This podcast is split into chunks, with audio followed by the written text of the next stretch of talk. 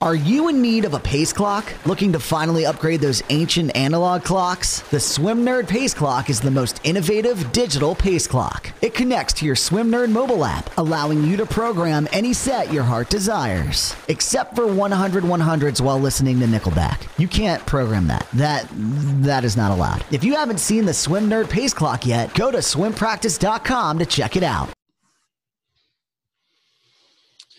All right, Melanie Marshall, welcome to the podcast. How are you? Good, thank you. Thanks for having me. Yeah, appreciate it. Uh, where are you coming from? I always ask my guests, where are you? So I'm in a, in the middle of the the United Kingdom in a place called Loughborough. Um, it's the furthest point from water um, in terms of coastline in the whole entire country, I think.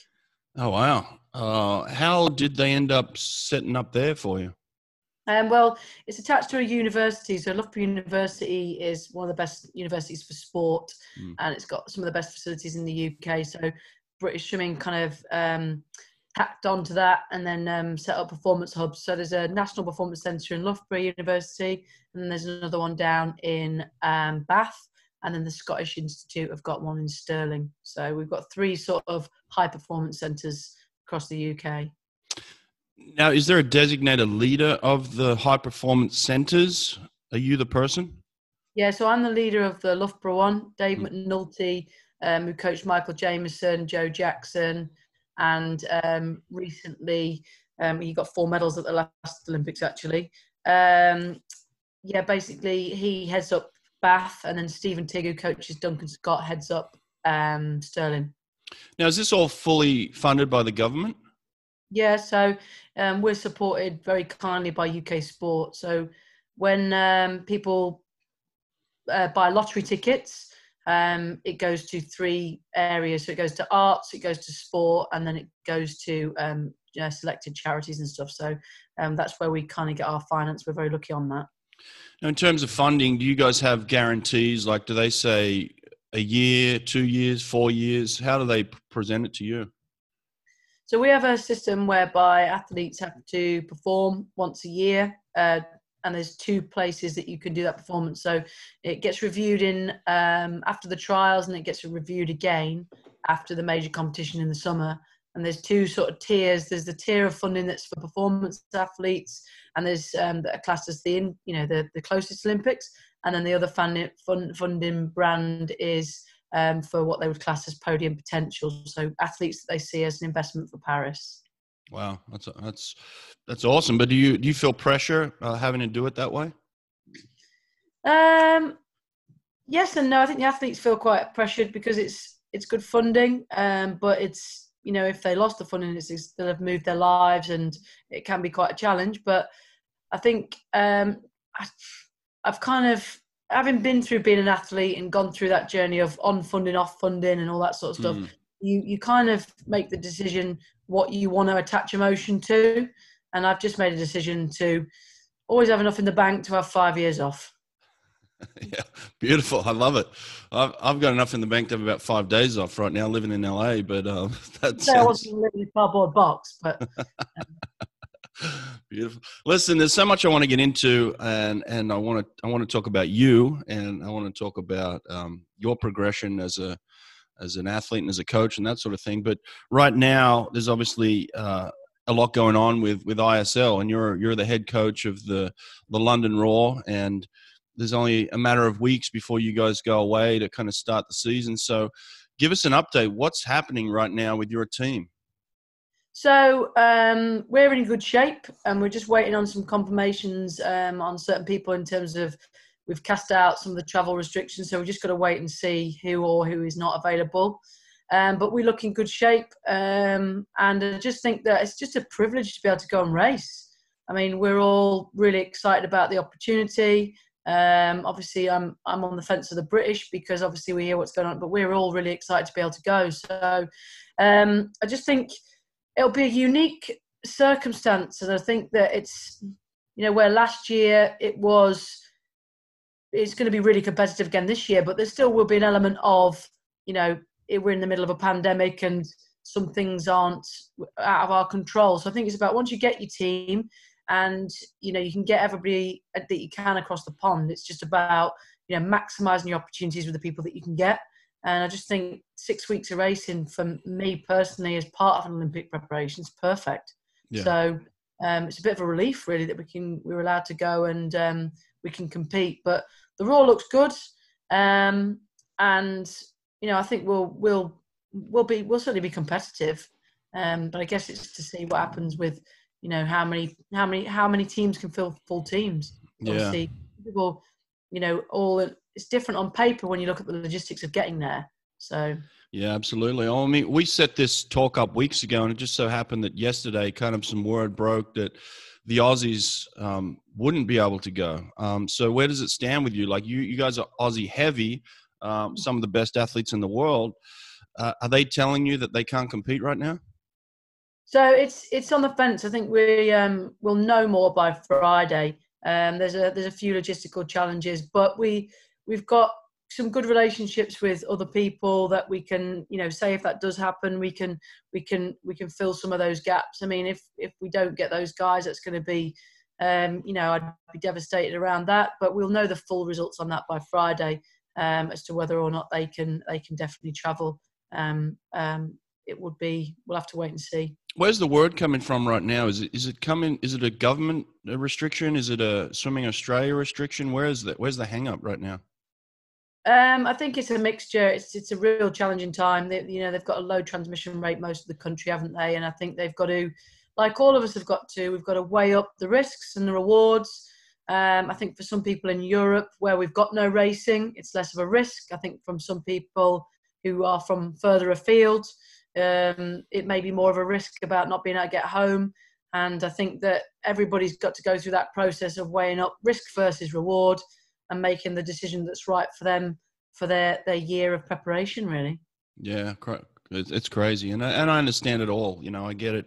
Being an aussie being a swimmer a former swimmer being a coach um, you know I, understand all the challenges for sure. It's um, it's definitely a trying time. I'm i was happy to hear that the isl were going to do some things to be able to put this in place because I'm watching other sports. You know, where I'm I'm a big UFC fan. I'm watching basketball right now. I'm seeing stuff go on. It's certainly possible, but in order to get swimmers from around the world, that's a that's a massive challenge, right? Yeah, because there's I think there's 55 nations that are involved. You know, and it's um you know over 600 athletes. That's that in itself is is a big challenge, but I think it's about making sure that everybody sticks to the protocols that are put in place, everybody follows guidance, and people don't abuse uh, what it is to be able to compete. And we make sure that we get through the process, um, you know, COVID free. Everybody returns home safe, and that needs to be the priority, particularly in the, the first stage of the, you know, when people travel in. They need to follow protocols, have a clean, you know, clear procedure, and everybody needs to do their bit to make sure we can run the competition. So, has anybody officially pulled off your team yet, uh, in terms of Aussies? Uh, well, I think I, Kyle, I, mean, I, know Kyle Chalmers did obviously with the shoulder yeah, injury. Kyle right? put out the note last night. Um, I think we're just waiting 48 hours to make an official announcement on things. Um, yeah. like we're just waiting on a few details, so yeah. can't really do that info yet. Yeah, no worries, no worries. Um, is so I, I guess there's a plan B, obviously, for the London Roar if that was to happen. Yeah, I mean, I think everybody. I mean, in a pandemic, you need a plan. What what I've noticed is you need a plan A, a B, a C, a D, all the way down to Z, and that's daily. So I mean, nothing seems to um, nothing seems to run to plan at the moment. It's just take each day at a time and just try and make the best of each day, really, which actually quite suits me, to be honest. Uh, well, well, we'll talk about that uh, in a minute. I, I, definitely want to get into what's going on with you guys right now, but um, I do want to talk about you a little bit because you're a special person. You know, you're a, you're one of the the leading coaches in the world, um, and and I think it's it's I'm not the first person to tell you this, and I'm sure you felt this, but it is a man's world in that sense. You know, there's a lot of male coaches out there, and here we are, one of the best coaches in the world being female, coaching probably the greatest athlete in the world, who who's a who's a, a man, um, a very big, strong man too. You know, and uh, so you've done exceptionally well for yourself, kind of putting yourself out there and breaking the mold, and and um, and and uh, putting yourself in a position to be recognized as one of the best coaches in the world. So, how do you feel about that?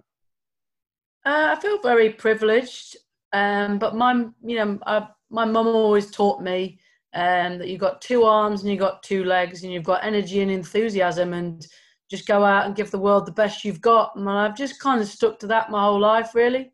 I don't see men and women and I don't see black or white. I just see people and opportunity. And it's just, that's how I've lived my life. And I think for me, um, you know, I just think if I pave the way for other people to think that it's possible, I think that's a real privilege for me and it's a real honor. But me personally, I've always been, I suppose, the first girl to do everything. I was the first girl to play football with the boys at primary school. I was the first girl on a sports course at school. I was uh, the, you know, the first girl to train with 13 boys.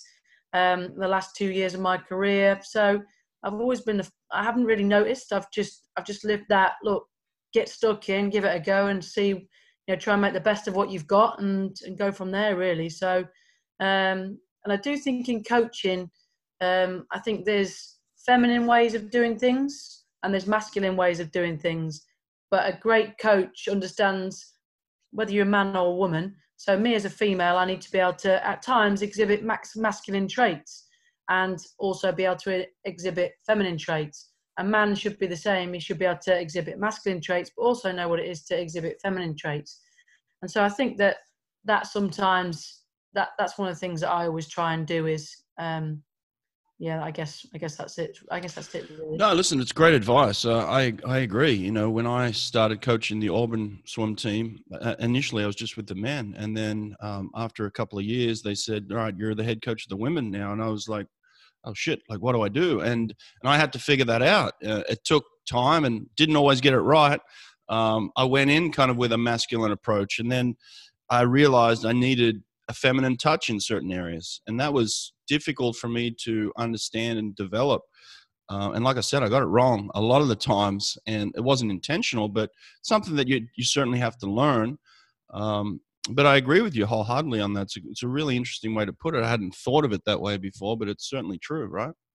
Yeah, and I think, um, and then once you get into the complexities in terms of how people perceive you and interpret you, and how your messages you know, then you start to see it's actually a much thicker issue than a female and male thing. It's it's the breadth of it in terms of communicating, and it's just it's such a it's such a thick, you know, it's a dense thing. It's not just a it's not just a male and a female thing. It's really not. It's like learning styles and um, communication pathways and the way you your body language exhibits and influencing and manipulating and all those kind of you know those the extra things that come with once you unpick and once you once once you look past gender, it's a it's an even more complex um, hmm. set of set of set of boundaries, I suppose. True, true, yeah, yeah. Well, you, listen, you're you're an incredible coach, but you were uh, an amazing swimmer, and we kind of started our career around the same time, around 1995. You're a little younger than me, but um, you were better at a younger age. But you, uh, we we kind of traveled the world together a little bit. You and I, we kind of bumped into into each other in certain places. But um, talk to me about your experience as a swimmer and how that maybe has affected you know who you are as a coach today. Uh, I think uh, you know I had a, a, really good career, but also I think uh, the biggest thing that's been the learning thing for me as a coach is that I sort of um, I kind of experienced everything I think you could experience as an athlete. I had the highs, the lows, the mm. not being good enough, turning from good to great. You know, mm-hmm. being the underdog, being the favourite, on funding, off funding, good junior, lost in the middle, all those kind of scenarios. So you've sort of had a as a mentor, you've had a real front row ticket mm. of experience. Mm. And that's sort of the reason why I came into coaching really was because I felt I'd learned so much through those experiences that I wanted to, you know, support athletes with my knowledge and help them have a better time and a better experience through having my support. So that was really why I came into coaching. And I think that's one been one of the things that I I've learned so much being a coach the last 11 years but I still my my instincts are still from being an athlete. So when I go to Olympic Games, because I've been there and done it and seen it, and I'm it just feels like home to me. It doesn't stress me out. It doesn't it doesn't feel like um, a big deal. It just feels like a really fabulous experience. And so I think you know when I go into arena coach mode, particularly, I feel like that that athlete experience that I had it was really was really important and it's really helped me shape who I am as an arena coach. I always say it's like a soldier. Would you rather go onto the battlefield with a soldier that's been there and been shot three times, or would you rather go on there with a government official? And I'm like, I'd rather go on with a soldier, please. So, from an arena coaching point of view, I feel like that's that was that athlete standpoint really has given me some really good instincts and some some real good empathy and insight to support athletes in that environment. Wow, I could uh, I could really identify with everything you were saying there because I feel the same way. You know, I I started coaching some of the best athletes in the world straight out of my you know career as a swimmer, and and then going to the Olympics in 2008 and and winning the gold medal with Cesar Cielo. Um, it felt I felt at home, like I felt at peace. It was it was like okay, let's go win. Like a, to me, it was almost like a progression. Like I'd been to Sydney, I've been to Athens, now now I'm in Beijing now it's time to win. So uh, felt really comfortable with it, and, and and I get the sense that you're you're saying exactly the same thing with how you are with with Adam.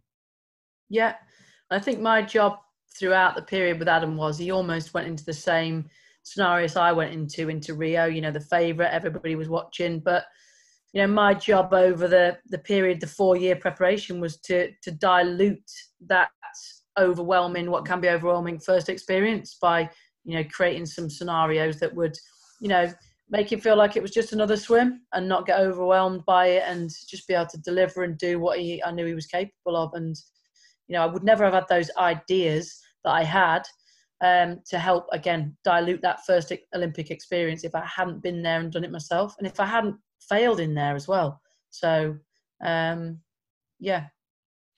Yeah, uh, well, I want to I want to ask you about that, but you you were also you were the the world's um, number one ranked athlete in 2004, I believe, going into the Olympics. So, talk to me about what what happened. How what what did you experience being under that kind of pressure, and how did it unfold?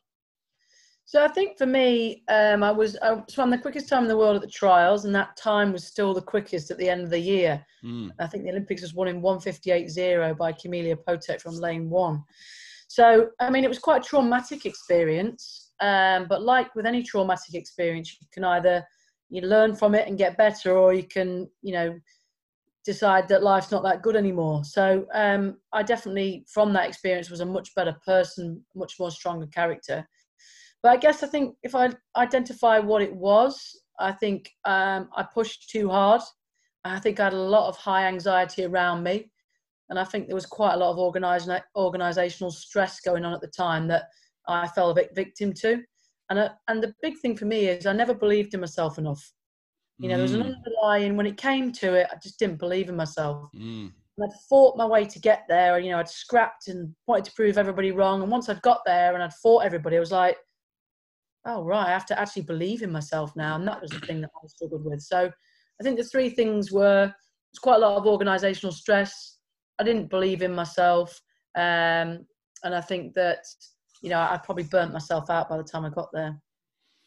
Uh, that's interesting. You and I could be the same person, really. You know, I think I think our careers mirror each other in, in many different ways. But but it's true. I I kind of felt, um, and, and I don't want to put anybody on the spot here, but I kind of felt isolated once I got to the Olympics because, um, you know, you look around and you see your competitors, and everybody starts to tell you how great they are and how great they look and how incredible they are, and and you start to feel like you're on an island. You start to feel like, oh wow, like well, first of all, they're right, and second of all, does does anybody believe in me? Does anybody back me? And I get the sense that that's what you provide for Adam as well. Is like you you provide a partnership where you and him are on the same page. You know, you I even see you together. It's like you walk together, you warm up together, you eat together. It's it's like there's this partnership there that is unbreakable, and that's kind of something that I felt like was lacking.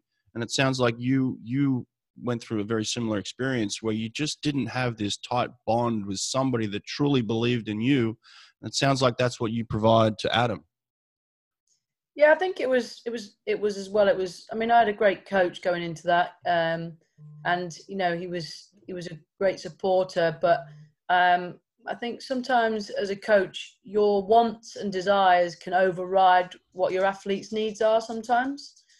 Um, so I can I can only talk about Adam um, in my experience, but for me, um, you appear, you periodize your training, right? So I think you should periodize the language and positive language. Mm. So in the winter, I will be more critical. I will be more upfront. I'll be more confrontational. When I go from January through to April, I'll be half of that cycle. I'll be confrontational, and then I'll give a little bit of positive. And then I, my language will change into the competition.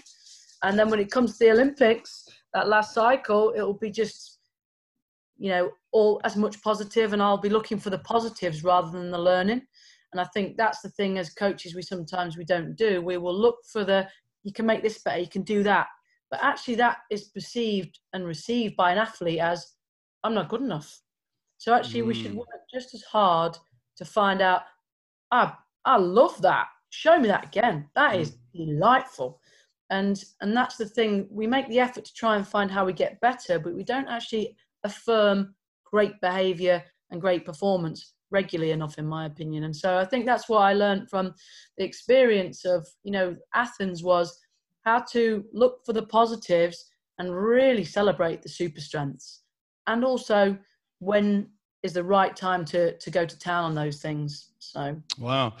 Uh, the, that's the second thing i didn't really fully understand how to verbalize and you've done that uh, twice now. That's that's awesome. That's what makes you a great coach. You know, it's hard to hear sometimes when people say you're an incredible coach or you're one of the best in the world, or but that's what separates you. That that understanding right there.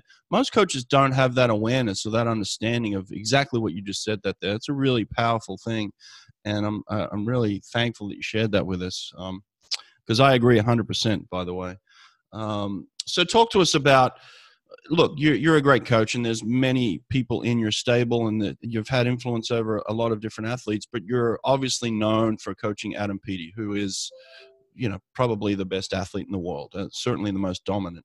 So I, would like to just kind of dig into him a little bit and your perception of him and, and how you've got the best out of him. But um, how do you know when to push an athlete like that? How do you know when it's time to like no that's not good enough and then there are other times where you've just got to back up and, and let them be who they are at that point?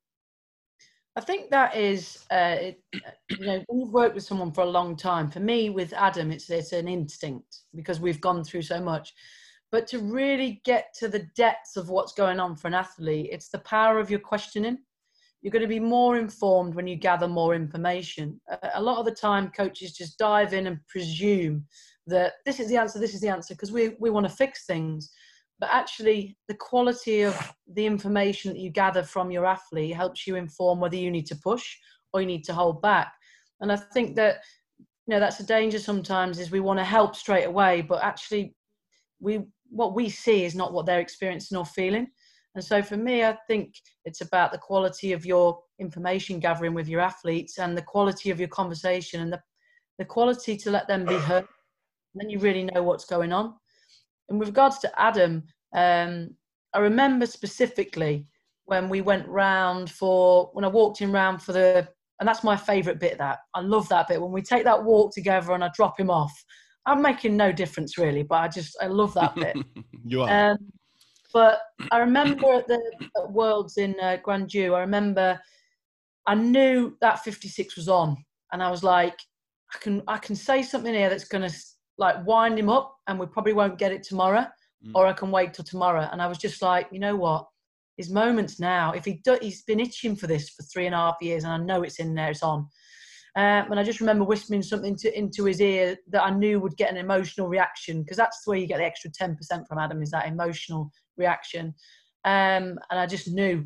And then he almost said like he felt disappointed the day after because he didn't do it again. Mm. But I was just, I just remember um, knowing him that well that I knew that he needed to do it then. He had to do it then. So, yeah. um, but yeah, it's just time and quality of conversation and the things that you've been through. And I think the big thing with me and Adam is we've spent a lot of informal time together.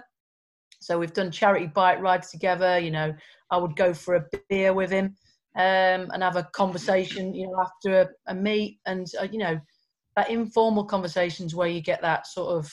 You can't do that with every athlete that you work with, um, but you know, it's knowing where that informal conversation is appropriate, and it's and it can be powerful.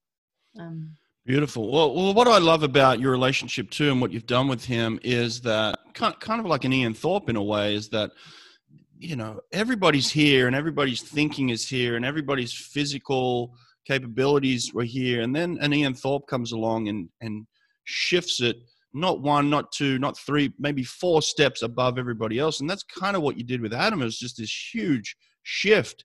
And he wasn't doing what everybody else was doing. He was doing something that most people had never seen before you know the way that he swims his breaststroke was revolutionary in a sense so how did you come up with how you were going to swim it for him specifically in terms of technically, you know, that shift that he was making and knowing that it would jump you guys four steps ahead of the rest of the world? I think um, if you actually watch what he does, so the basic principles of breaststroke in terms of you know a full extension of the hands nearly when you you place that kick. If you actually watch what he does, he actually does do a similar sort of thing to everybody else. He just does it quicker than everybody else. Mm. Um, so if you ever see shots of him underwater, where he places his feet and where his hands are it's just it's a perfect alignment. But I think the one thing that I was really keen on with Adam was I didn't get in his way. He had this technique that was working for him, mm. and my job was to, you know, if someone had tried to change Michael Johnson, you know, you wouldn't teach that, would you? But it worked for him, and I think that sometimes, you know, if it works for them and the fundamentals of where they drive power from and get propulsion from are working, then it's about you know not getting in their way sometimes. Sometimes as a coach we've got such a desperation to own it ourselves. We actually end up getting in their way and that's the thing i did with him as a kid I just didn't get in his way it it looked good he kicked well he pulled well and so we just we just tried to condition it refine it evolve it and just work on it you know week in week out well, a lot of breaststrokers talk about if they rate up too high, they end up slipping water. How does he not slip water? If you see, well, first of all, you see the size of his hands. Uh, he's got like two buckets at the front. Mm. Um, but if you see the way he connects, he, the whole of his forearms just, they never really lose. Sometimes when people rate, they just go to hands. But actually, he just sweeps. If you watch him, he just sweeps like really efficiently and effectively. And he never really loses the relationship with the water. So it might look like a fast rate, but actually, it's it's not. It doesn't. It doesn't look fast for him. Um, mm. It just seems to work. How did you get an understanding of breaststroke? Because to me, it's still a foreign language. I'm still trying to figure out where to put my tongue and how to pronounce the words. I don't understand breaststroke, and obviously, you've got a pretty deep understanding of where'd that come for you. Well, I think when I came into coaching, I because I'd been through quite a lot as an athlete, I really accepted responsibility straight away you know, of my role and how important it is to have answers and to have knowledge and have experience. And so I just submersed myself in a load of breaststroke books online, and I spent a lot of time studying what Kitajima had done and Nari over in um, Japan. And I just really tried to submerge myself. And then, and he sort of came along, and I was just like, I could see his potential. I was like, right, I need to stay 10 steps ahead of this um, because I feel like this could be something pretty special. So, um, and I just kept finding new ideas or new ways to get better and you know crazy stuff like um, you know I wanted to improve his, his start so I got him pushing my car off a curb so that he would learn how to drive his back foot and you know we just did really cool stuff really just like probably off the wall stuff well, uh, that's awesome. I love that stuff. The off the wall stuff is what gets me engaged and gets me want to come back to practice the next day as well. But um, you know there is obviously things that separate people like him. Um, there are things that you can teach there are things you can mold and there are just some things that are just inherent. Just he's just he just has them that maybe other people will never have. What are the what are some of those different categories? What are the things that you can teach? What are the things that he's molded and what are the things that you just can't teach? Um i think the one thing about adam through was probably the perfect partnership was he was like a sponge. So when I first, because I came in, I came into coaching in a small program, and I was an ex-Olympian, and I'd just finished whatever. I was almost a bit. A lot of the kids, I think, I got a, I got a better uptake because I was almost a bit godly. Do you know what I mean? Because they were mm. like, "Oh my mm. God, we've got her teaching us." Mm. Um, I might not have known any more than anybody else, but they, sure. there was that perception. Sure. But Adam was very, very good at straight away. He was like a sponge so anything I would say, he would take it as gospel through those early years. And you know, if I uh, so he would just really listen. So a lot of the insight that I had, you know, I did a lot of stuff with him about racing hard in heats in regional competitions and you know and then if you track his progress pretty much every year throughout his age groups he went nine swims nine pbs because we did a lot of the sort of competitive stuff with him when he was younger you know he was going for a british record british age group record and he just missed it so i asked the organizers if we could try again and they did and he just missed it by a little bit more and so i asked him can we do it one more time and he still missed it so we did a lot of that kind of stuff but back to your, I suppose, original question. Um, he was like a sponge. He was mm-hmm. really, he was, he listened and he applied, and um, he was very moldable. What separates him is you won't have anybody that works harder. He will just to the ends of the earth. If I say be, if, if I said now it's four fifteen hundreds breaststroke every single day, morning and night, with three hours sleep until the Olympics, there would be no questions asked. He would just get on with it. Um, and I think his just ability to want to get better and get better and how he uses the science and the team around him now and you know he's just so dedicated he's like always the last man standing always and even if it's like he'll find a way so even if he can't there will be a way he'll find it and that's what separates him and also as well he can absorb a lot you know a lot of the you know in terms of i did a lot of background work with him when he was younger but he was always able to absorb and adapt very quickly. And and that's the thing. It's like you have to be physically capable, psychologically capable, technically capable, tactically capable, and your character needs to be capable. And all of his capacities in those areas are huge. He seems very competitive. He seems like somebody that will, uh, you know, chew you up and spit you out. So oh. that that can be that can be good and it could also be harmful to people around him. So, how do you manage that within a group setting?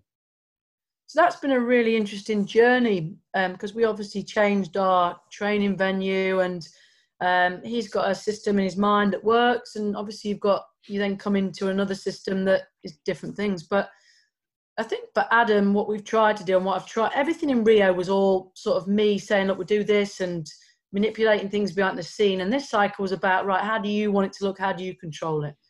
And what I we've come to the analogy of is you absolutely need that competitive anger.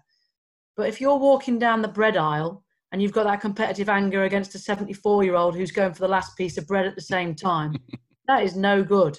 And also, you've then wasted the energy fighting with the old granny of 74 years of age for the piece of bread that I could have in my swim session. Yeah, don't be like Conor McGregor. You don't want to end up on the internet. Exactly. So we did a lot of work around that and a lot of work around him understanding that not everybody's the same, not everybody has the same capabilities or capacities, and that's okay. And we've made very much the four years about you do you. And, you know, people like him, they get a lot of criticism for nothing. People badger him all the time. And I think what we've done is through a variety of experiences with SAS trainers, with you know leadership people and mentoring him myself and all those kind of things we've we've made him a batman suit. And now whatever comes at him it just washes off him and whatever whatever you know so whatever will be as long as he's happy in his own skin which he really is then you know let's keep it about the swimming really. Listen i um i had my first uh daughter when I was 23 years old, and I swam until I was 31. He's obviously just had a kid himself. Um, how do you think this will affect or change anything that's going on with him? We've had plenty of um, conversations around this. You know, myself and our sports psychologist and uh, Adam's partner and him. We've had lots of meetings around this and talked a lot about this. Um, and there's two things, and one is emotionally, this is the greatest thing that will ever and will ever happen to him. Sure. But practically, it is a challenge. So we've sat down and we've talked about red, orange, and green.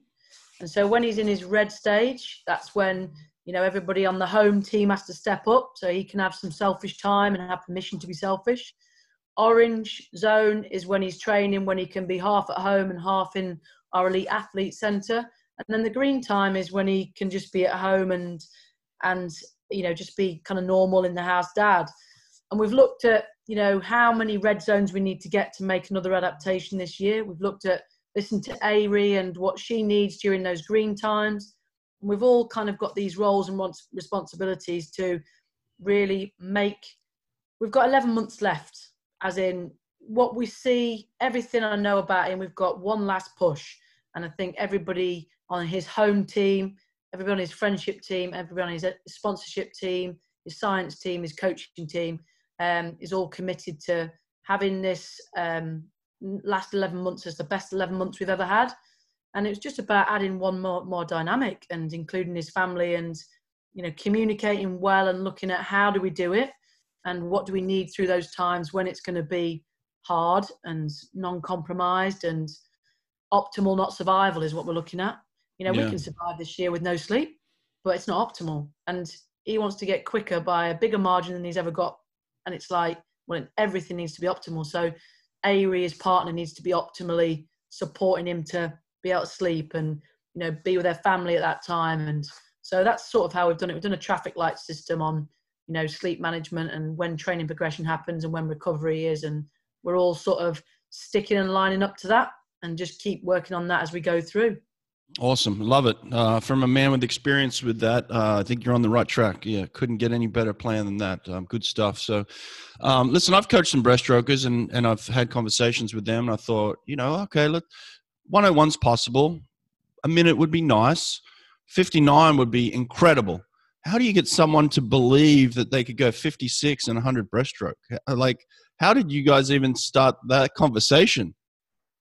But it's really interesting because I was speaking at the BSCA conference, which is our British coaches conference, and it was after he went 59 9 at 18. Mm. And I stood in the room like a, probably an arrogant ex swimmer. Mm. And I, but I meant it. And I said, This boy's from 57.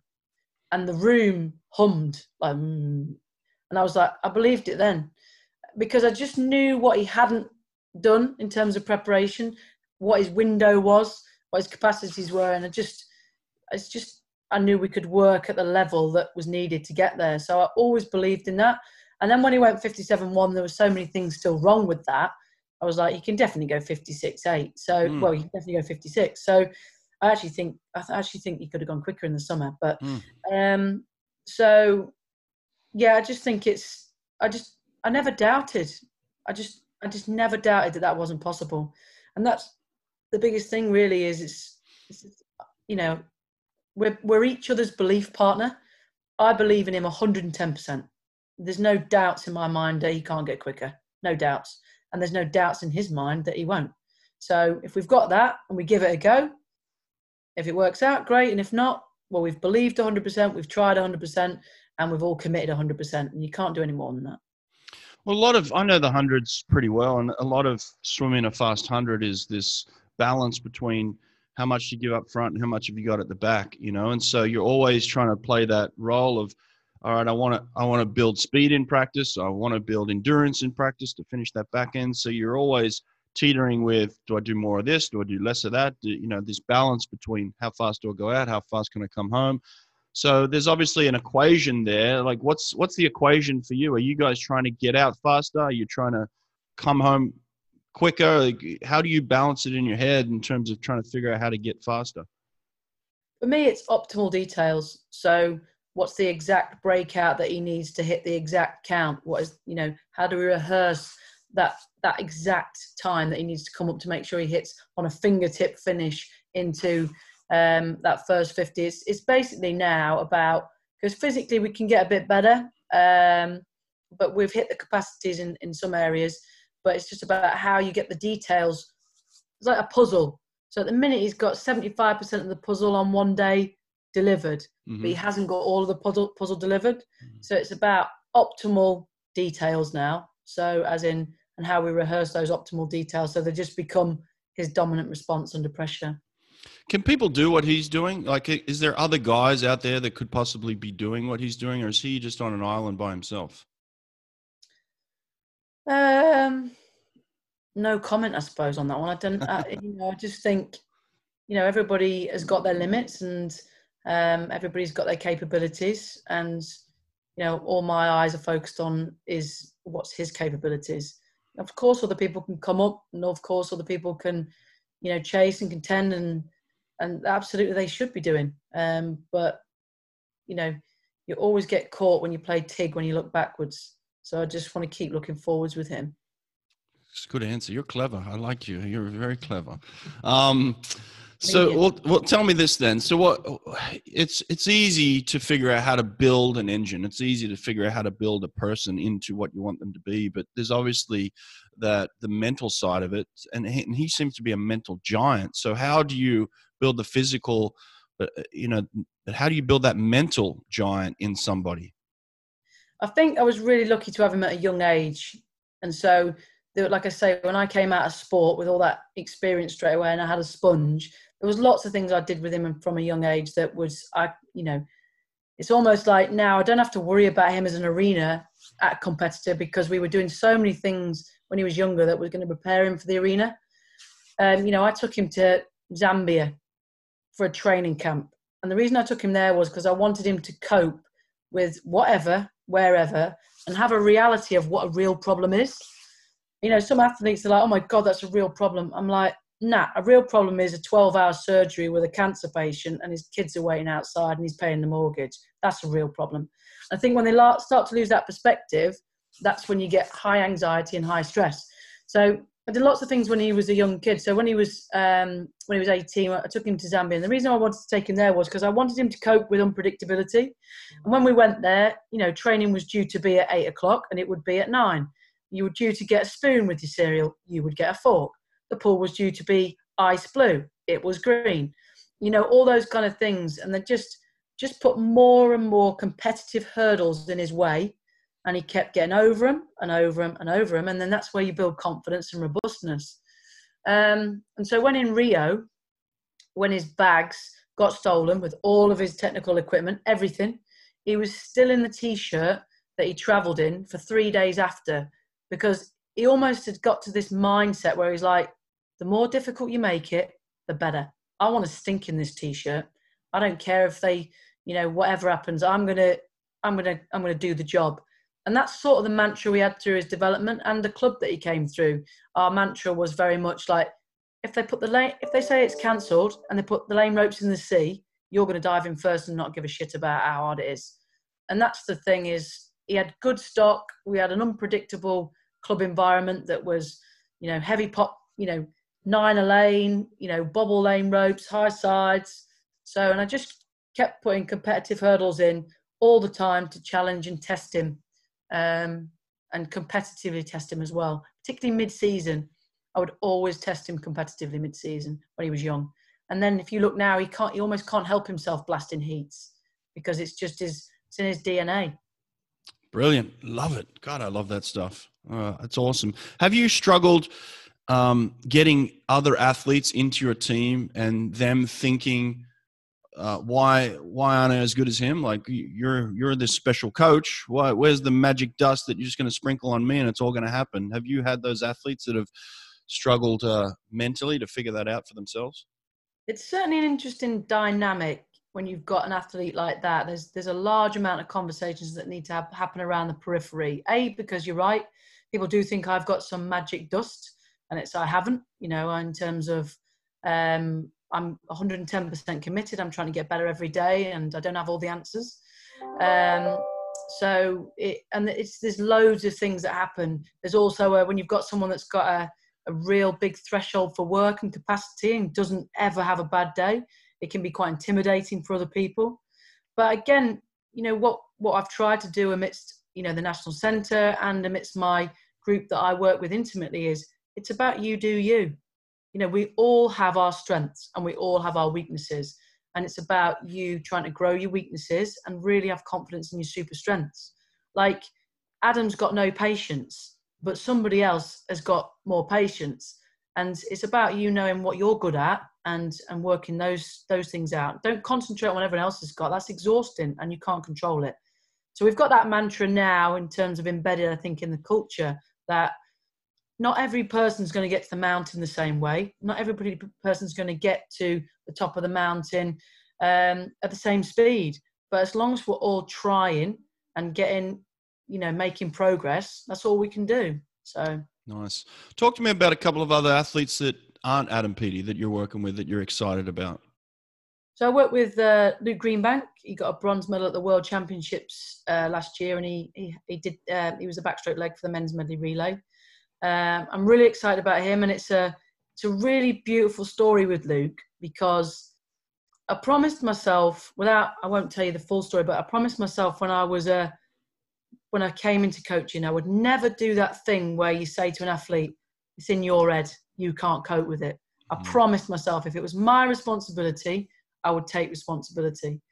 And Luke was a world junior record holder when he came to me, and um, he basically we, we, tried a few things and we just never got to the same performance. Mm. And he went to the European Championships in 2018, and he just again he was just swimming 157s when he had a best of 156.5, and I just couldn't get him over the threshold. And I was like, Mel, this is this is your fault. And I made the decision in that moment to go and talk to him. And I made the decision to, to take the whole of the responsibility for two reasons. One, I didn't want him to think he couldn't compete and wasn't mentally strong enough for the arena because he is. And two, I wanted him to have confidence in himself that if we got it right, we could start on a new page. And I remember sitting down with him and I remember saying, This is on me. I haven't got this right. I haven't got the physiology model right. I need to go back. All I'm asking from you is don't give up on me. And he goes, Shut my hand and he said, I won't give up on you. And I went back and I talked to Mo Farah's coach. I talked to um, Tim Kerrison, who's now in British Cycling, and I talked to the best physiologists that I could find and get hold of. And I came up with this new model. I went back and talked to his home coach. I built an alliance with Luke to almost make him feel like he was doing what he did into the World Juniors, which he was sort of, but it was a bit different. So he had this new belief in this new program. And I said, let's go for it. And we did. And he got better and better and better. And then he, you know, he went 155 at the world champs, well, at the trials, and then again at the world champs. And it was my one of my proudest moments as a coach because I lived by what I promised, which was if it was my fault, I would apologize, I would stand up, and I would say, I've messed this up and I need to get it right for you.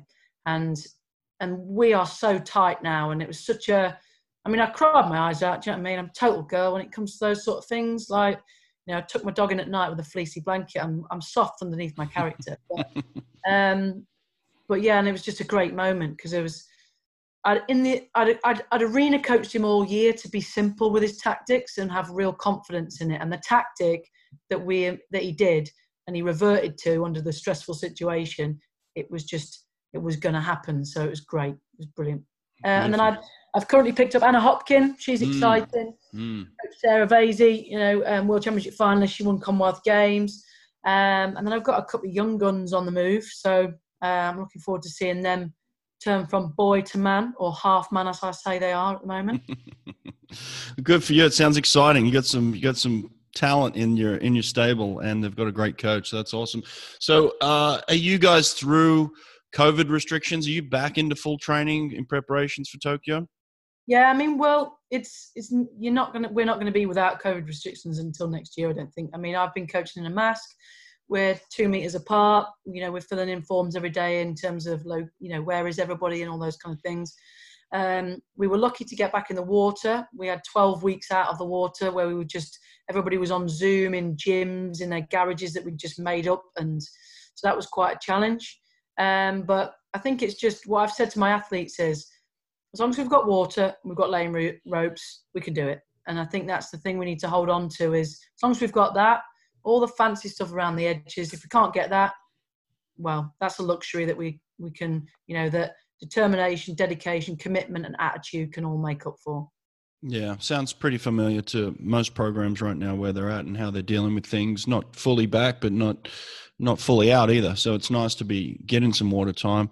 Um, listen, a, lot of the a lot of people that listen to me are coaches and they love or, or swimmers that want to be like Adam Peaty. So they love hearing about a set that maybe Adam does on a regular basis. What's a, what's an Adam Peaty breaststroke set? You don't have to give me times necessarily, but just give me a set that you love to do with him.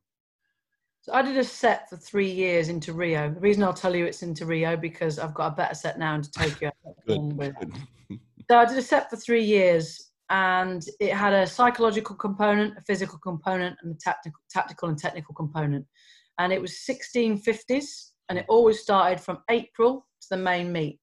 And 1650 is on 16 weeks out, 15, 14, 13, 12, 11, 10, 9, all the way to three, uh, to two, two weeks out.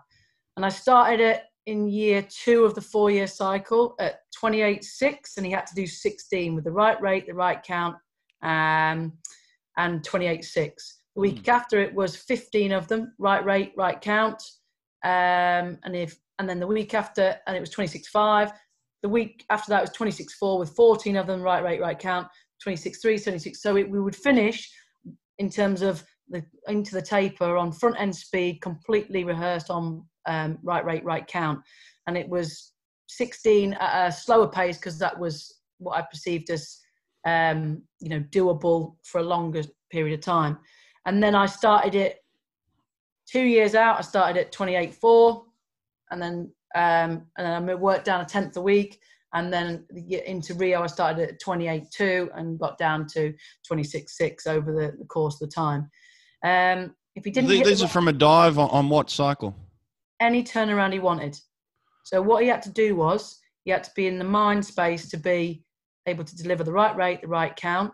And he, if it took four hours, it took four hours. But mm. we rehearsed what was required. Um, and then, and and then a year out from the Olympics, I recorded the audio from the World Championships. So I recorded what it was to hear his name come out, hear Cameron's name, the crowd, how long it took.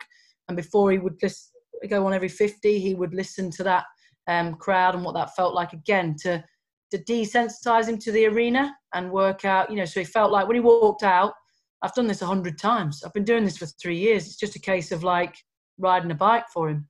Um, and I did that set you know, like I said, I did that three years out and I did it from the trials into the major meet for three years and started at 16, um, 1650s at 28.6 all the way down. And then it started, I started at 1450s actually on year two out. And then I started at 1450s a year out, um, all with the view to get down to front end pace with the right rate, the right count and 100%, 110% familiarity with it. And Jeez. lo and behold, he went out on 26 mid, you got the right rate, 57, 58 rate, um, the right count, and and the second half takes care of itself. So. Jesus, Mel, you're on another level, girl. Like you're uh, you're setting the bar high for everybody, every other coach out there. You're kind of on that Bob Bowman, Michael Phelps level, the connection you guys have with each other and what you're doing with them, and it's uh, impressive, very, very impressive. Love it. Uh, good stuff. So, listen, um, I appreciate you taking your time. I know you're busy, and uh, I know you got a lot of work to do. So, this has been very informative, very helpful. Um, big fan of yours. Love your work, and uh, wanted to know what you're doing. So, thanks for letting us in today. I appreciate that. Thanks, Brett. I've enjoyed it. Thank you. Yeah, absolutely. Listen, take care, and hopefully we can chat again. Maybe after you uh, win the ISL championship this year. right? All right, Take care, Mel. Yes. Thanks. Bye.